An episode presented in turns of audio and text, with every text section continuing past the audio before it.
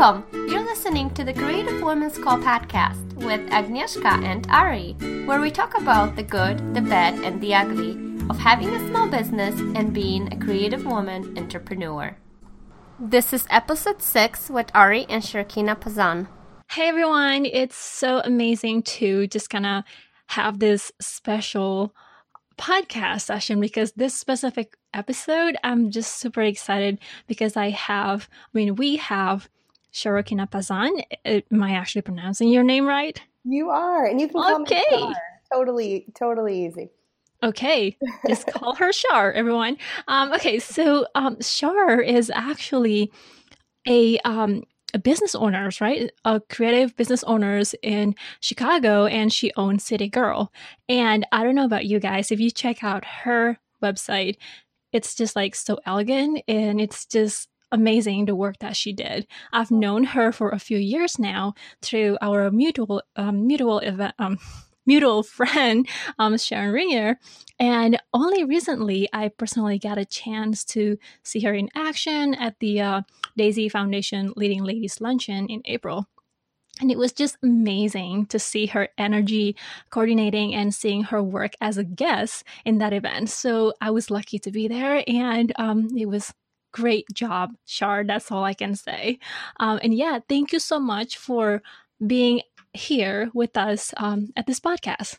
Thank you so much for having me and for all the kind words. I don't know if I deserve all of that.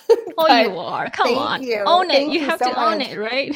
one, from one great woman to another, right? yes, definitely. So, sure. Tell us a little bit more about who you are and what's your day to day work look like. Sure. So, um, as you know, I'm Shar and I own City Girl Events. We're a full service wedding and event planning company um, based in Lincoln Park, but we travel.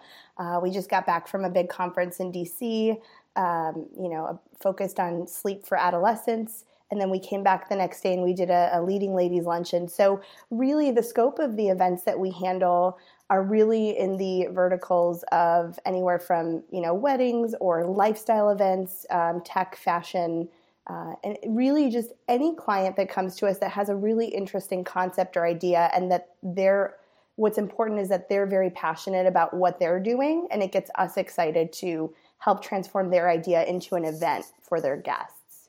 Wow. Um, yeah, it's very cool. I feel very lucky to get to do what I do every day. Absolutely. Yep that's the power of just like really pursuing your dream, right, Shar? So, right. okay, speaking of dream, actually, and there's a good question coming after this one. So I noticed that your very first business was in grammar school, which is super interesting considering where you are today. Um, ah. Yeah. So do you want to share with us a little bit about that? Sure. So basically, I mean, it was my very first entrepreneurial venture, and I can't actually remember how long it lasted, but um, I figured my dad and I one day went to the dollar store and we noticed that at the time it was airheads or warheads or you know the candy that that gets really sour and then it becomes sweet. Um, it was all the rage uh, when we were in school. And i noticed that i could buy a pack of the candy in a big bag. And then what i thought was oh kids love these you know these pieces of candy. What i'm going to do is i'm going to buy them in bulk and i'm going to sell them during lunch. So i think i did it for a little bit not years and not probably not months, but it was a very cool, I thought at the time, idea. Um, but I mean, what kid thinks to do things like that? I mean, usually kids at lunch are trying to trade lunches or, you know, ooh, the boy has cooties over there or he's really cute. I don't know. but, but it was a very fun thought looking back and saying, wow, like what was I even, why was I even excited to do that? Why were my gears turning in my head with that? Mm-hmm. Um, it was it was it was a really cool experience for the short time that it happened. That's amazing. I mean, like I know I when I was in high school, I didn't even think about doing something on the side to get like extra money for you know your pocket money and things like that, right? But why didn't I do that? Like seriously, now that I look right. back, I should have done something. Right? anyway, so they're oh. great at that, but you know, we didn't have that technology way back when. I know, but hey, it's probably different now with the kids today. Anyway, to, um, so sure, tell us a little bit about your story and how did you actually get to do the things that you love doing today? Uh, what was that long journey look like? What was your path look like before City Girl events? Sure. So I, you know, I went to University of Illinois at Chicago, go UIC, woohoo! um, and I, you know, I always wanted to, um, you know, work in marketing, and I also thought it would be fun to own something and be an entrepreneur. And I remember, you know, writing a business plan. I wrote one for a marketing company one for a, an event planning company, and I just thought, you know, wouldn't it be so cool if I could be an event planner? But I thought, you know, I'm supposed to go and become the director of marketing somewhere by the time I'm 40. I don't really mm-hmm. think I should be following this event planner thing. So, you know, with with school, you know, they really taught you, okay, you're getting on a path before you graduate, you have to have a job, you know, get into, you know, sales or marketing and kind of grow within a field and become an expert in what you do. And so I did. I got my first job at Career Builder right outside of, you know, out of college and I did uh, cold calling, outbound sales um, calling for a little bit. And while it was interesting and I learned a lot, I didn't feel passionate about doing that. I don't know a lot of people that are passionate about cold calling, but um, there, I'm sure there are. So I did that for a little bit and then went to work for a manufacturer doing um, sales support and then some marketing for them. And that's when I, I realized, you know, I really feel like I get to work with great people here, but I feel like something's missing. And I feel this entrepreneurial drive that I really need to, to fulfill. And so I started the event planning. Um, and I had been doing event planning here and there for my cousins and family friends, like, you know, throughout college, and because everyone was older than I was. And they would say, Oh, you're so organized. Can you look up invitations? Can you look this up for me? You're so good at this stuff. Um, mm-hmm. And I mm-hmm. don't know what this stuff was. And so I would kind of just help out when needed. And then, um, you know, really digging into the event planning world, I was looking through things and I thought, you know, I think I could be really good at helping people create their vision. Mm-hmm. And so I, you know, I started part time, uh, just kind of events by Sharokina. I started it. I put out an ad and, um, and again, I had done a few events, but nothing under my company name. Uh, and so I started small and I did a, a, few events and, you know, I got good feedback. So I thought, you know, maybe there is something to this. So in February of 2010, I gave my two weeks notice. I um, came back, uh, you know, to, to home. Um, I went to a vacation for about a, a week or two um, to India with some friends and my husband. And we came back and I said, okay, now I'm in my home office. Now what? I'm, you know, I, I don't know how to run a company. I've never done it before. I'm just, I'm sitting here, you know, in my home office thinking, did I make a mistake? Like, this is really cool. What do I do? The, there are things that go through your head. You, you panic a little bit, then you're really excited, then you're like, oh, I don't, I don't know if that's what I should be doing right now. And of course, you have like little to no clients. Um, so what I did was I just, I networked. I went out, I figured out, okay, this is where I'm going to go. I'm going to go meet people. Um, and that's how I started. And I started, I quit with two events on the books and I ended up with 12 events that year. And wow. then I just kept going. You know, that's it's just, you just got to meet people and have them give you a chance. Yes. Um, so, um, that's just amazing. I mean, like the way you actually take that leap, right? And even though the journey or the life of entrepreneurship is always up and down, like all the time, right? As long as you do not stop, You'll get there. Right. Right. The only person that's going to stop you from succeeding is you. Mm-hmm. I mean, you are your own worst critic or your best friend. Yeah. When you do this. So, that's so true. It is. I mean, why can't why why do people I, was working with, um, you know, I, I, started to lift, um, which I think is so funny because I have no athletic bone in my body. And I remember my, my trainer, I was lifting this super heavy weight which for me, 85 pounds is very heavy. Um, I'm probably mm-hmm. very wimpy. And I'm lifting it and I'm going, oh, I don't think I can get one more. And he said, think of something that really energizes you or really gets you mad or feel powerful. And I lifted it and it helped me lift two more just because I put my mind to it. I, I was done. I was done lifting. So when I think about what the power of your mind can do, mm-hmm. like you can do anything. If you said, I'm going to do this, I'm going to move, you know, this weight, or I'm going to um, start this business or I'm going to help others by doing this. If you put your mind to it, there's nothing that can stop you. I totally agree with that one. Yep. Okay, so from there, actually, what will be, I guess, if you can look back, what was the biggest challenge of getting to where you are today? And um, was there any tips that you can share with us on how you overcome it? Sure. I think the challenges were, for me at the time, it was age. I was mm-hmm. very young. I was 24. Um, so people, you know, didn't take me as seriously in the beginning, or they thought, oh, she's new to the industry. There's so many new people, um, you know. But I, I think with age, it's just a matter of whether you're older, whether you're younger. It it shouldn't matter. It should really be about what you bring to the table. And if you yeah. bring an air up, and you know, uh, an, uh, an atmosphere of professionalism with you. I know that's the wrong word. I can't think of the word right now. But if you come at it with a professional attitude, nothing's going to stop you. People are going to take you seriously. I think the other challenges were sometimes you don't know what you don't know. Um, you know, I knew how to do marketing and sales um, and event planning, but I didn't know, you know, the website or accounting or bookkeeping. So I had people in the beginning, um, like my husband was amazing, and he helped me with my very first website. Um, so he helped me with that and my first logo. I had, um, you know, other people helping me with other things. Um, really, either it was for trade or you know they helped me out for little to no money because they believed in me. And so yeah. it's a matter of, and some things I learned how to do on my own. So I think it's a, a mix of what is it going to take for you? Does it make sense for you to learn how to do this one thing so that it saves you time and money later on? Or is it better to outsource those things, find a friend that maybe you can trade services with, you know, because they're starting something new too and they're good mm-hmm. at one thing, you're good at the other? Or, you know, it, it's hard because you don't also want to overspend. My my business, I didn't have any money that I, you know, um, filled it with in the beginning. It Mm-hmm. It was self built. So even to this day, the business has been self built. It's never had an influx of cash put into it. So mm-hmm. everything that we make is from what we bring in um, from business. So it's just being resourceful, and there's always somebody willing to help you out. So I yeah. think that if you go into it and you you ask someone, you say, "Hey, I, I really need help with this. I don't know how to do this."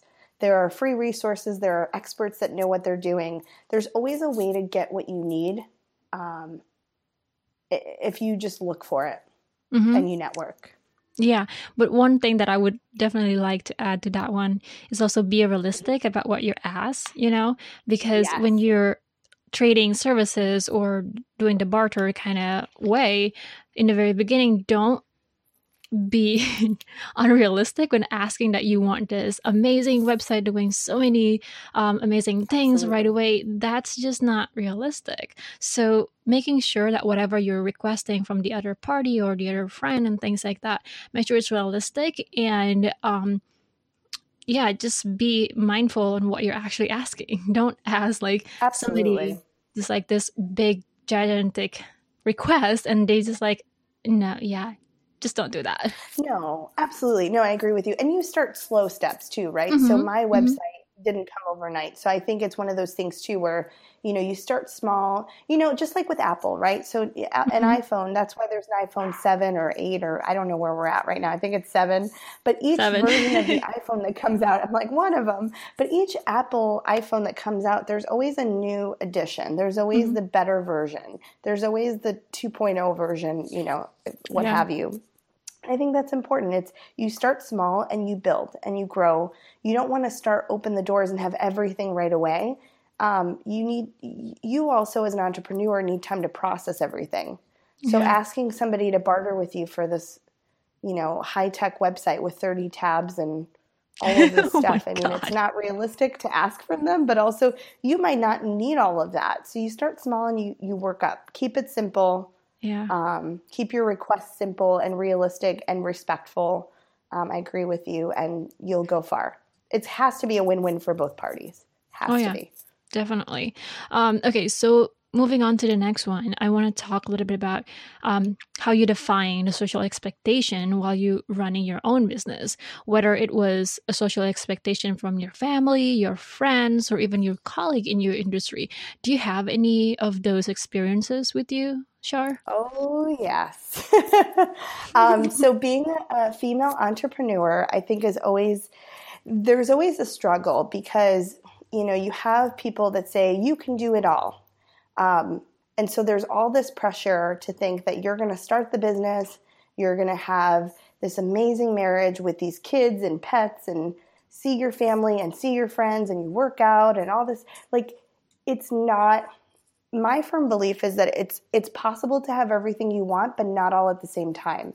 I think the other good part to that is if you had everything that was perfect in your life all at the same time, you wouldn't be able to appreciate it you need different things to happen in different points of your life sometimes so that you can actually take in what's happening at that moment and absorb it and grow with it and enjoy it. Um, and so, like for me, it's it's you know I got married at 24, and that's when I started the business. And so people thought, okay, kids are coming really soon.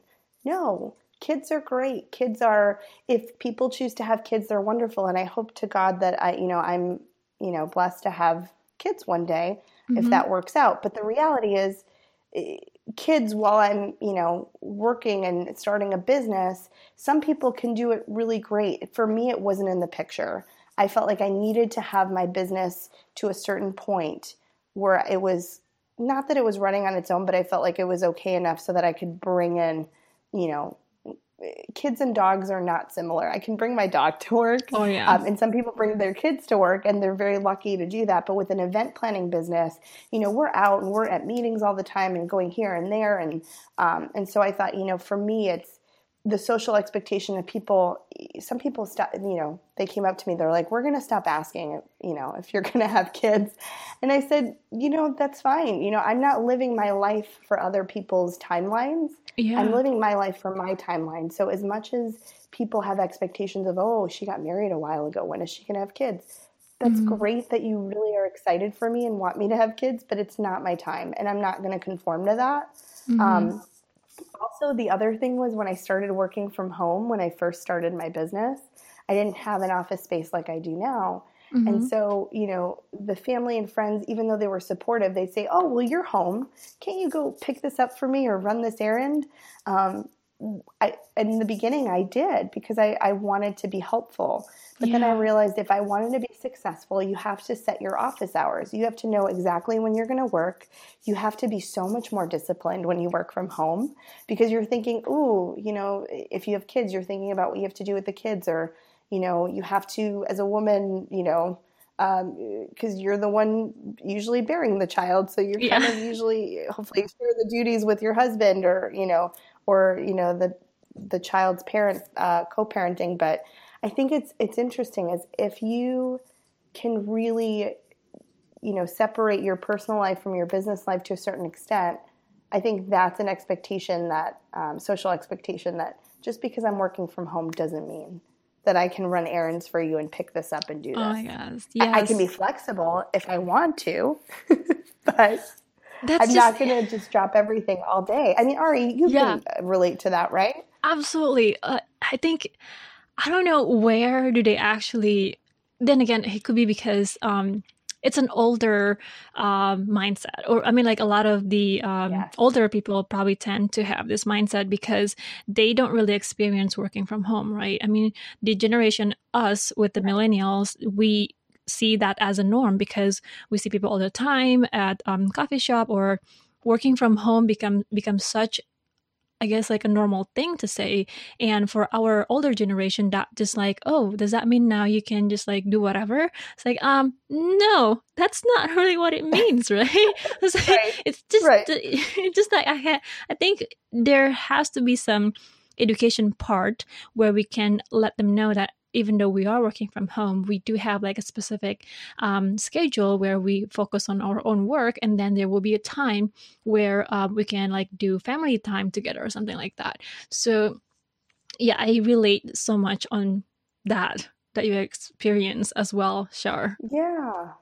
No, it's true. It's just it's separating, you know, your personal from your business. And mm-hmm. and it is nice too, right? Because you have the flexibility. You can decide if you want to go, you know, if you have kids, you want to go to your kids baseball game or, mm-hmm. you know, if you have friends in town and you just say, "You know what? I'm going to get all my work done. I'm going to shut the office down for a day."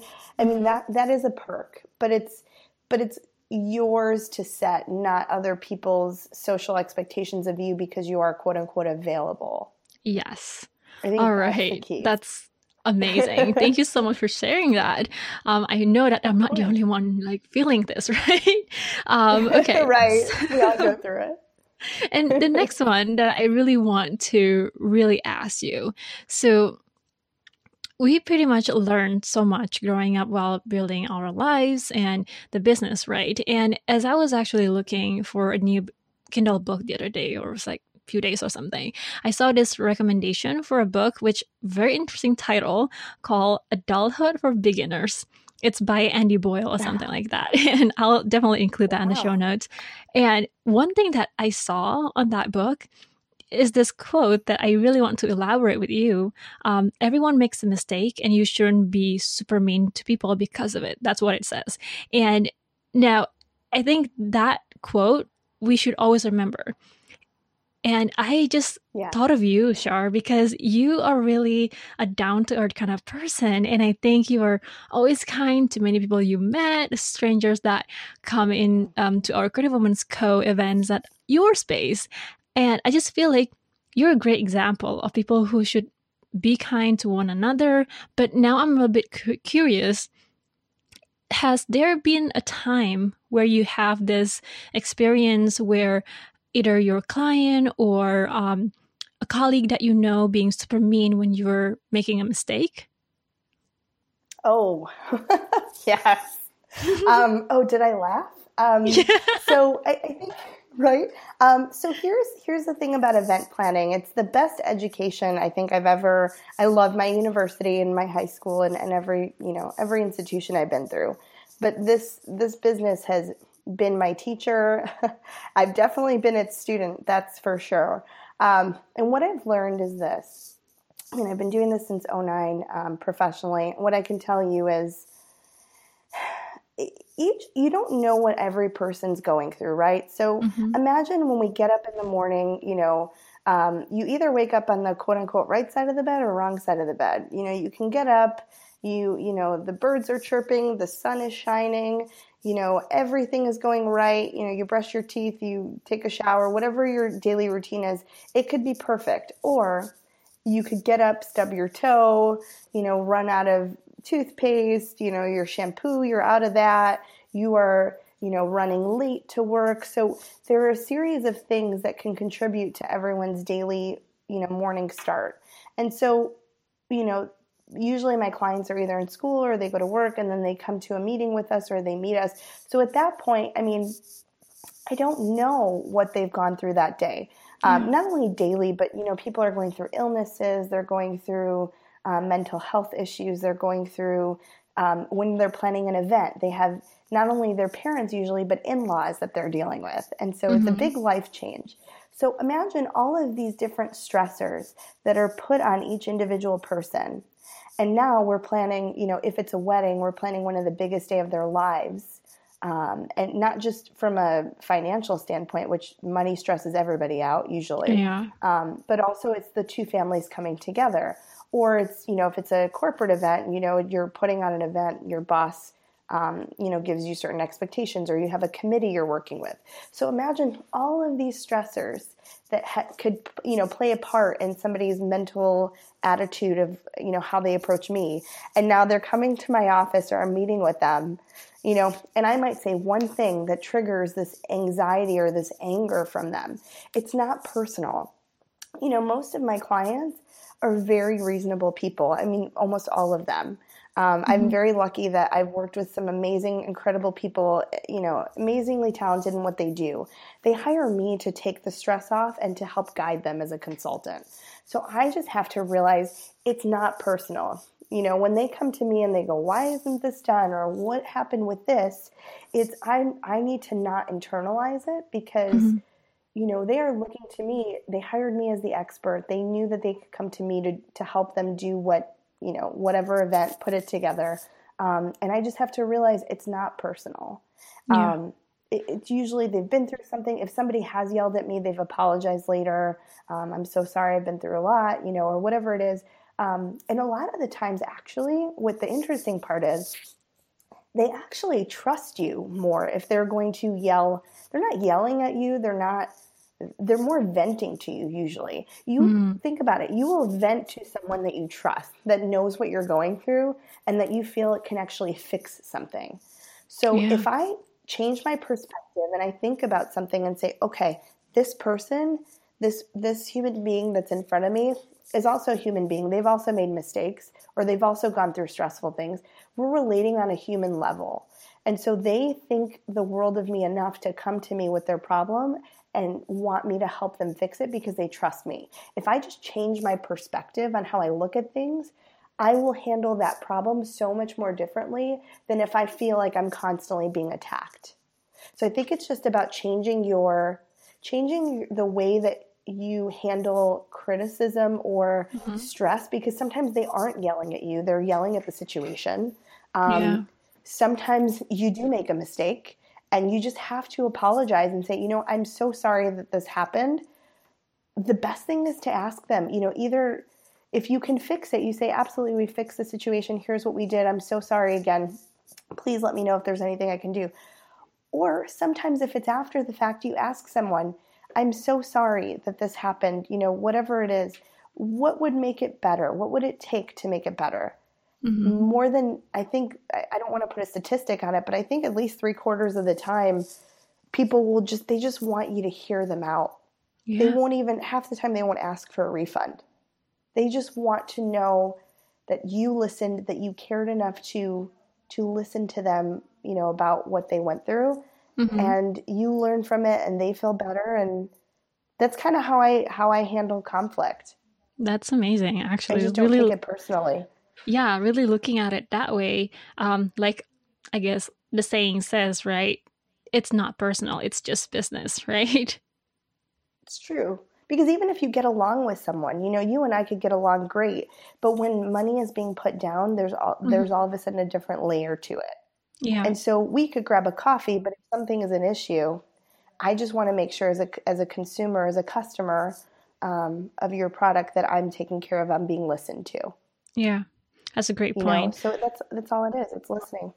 That's just Shar, thank you so much with all of these like amazing insights that you share with us. I'm pretty sure um, other people are experiencing some of these issues as well, right? And just kind of figuring out, okay, how do I yeah. deal with all this kind of thing?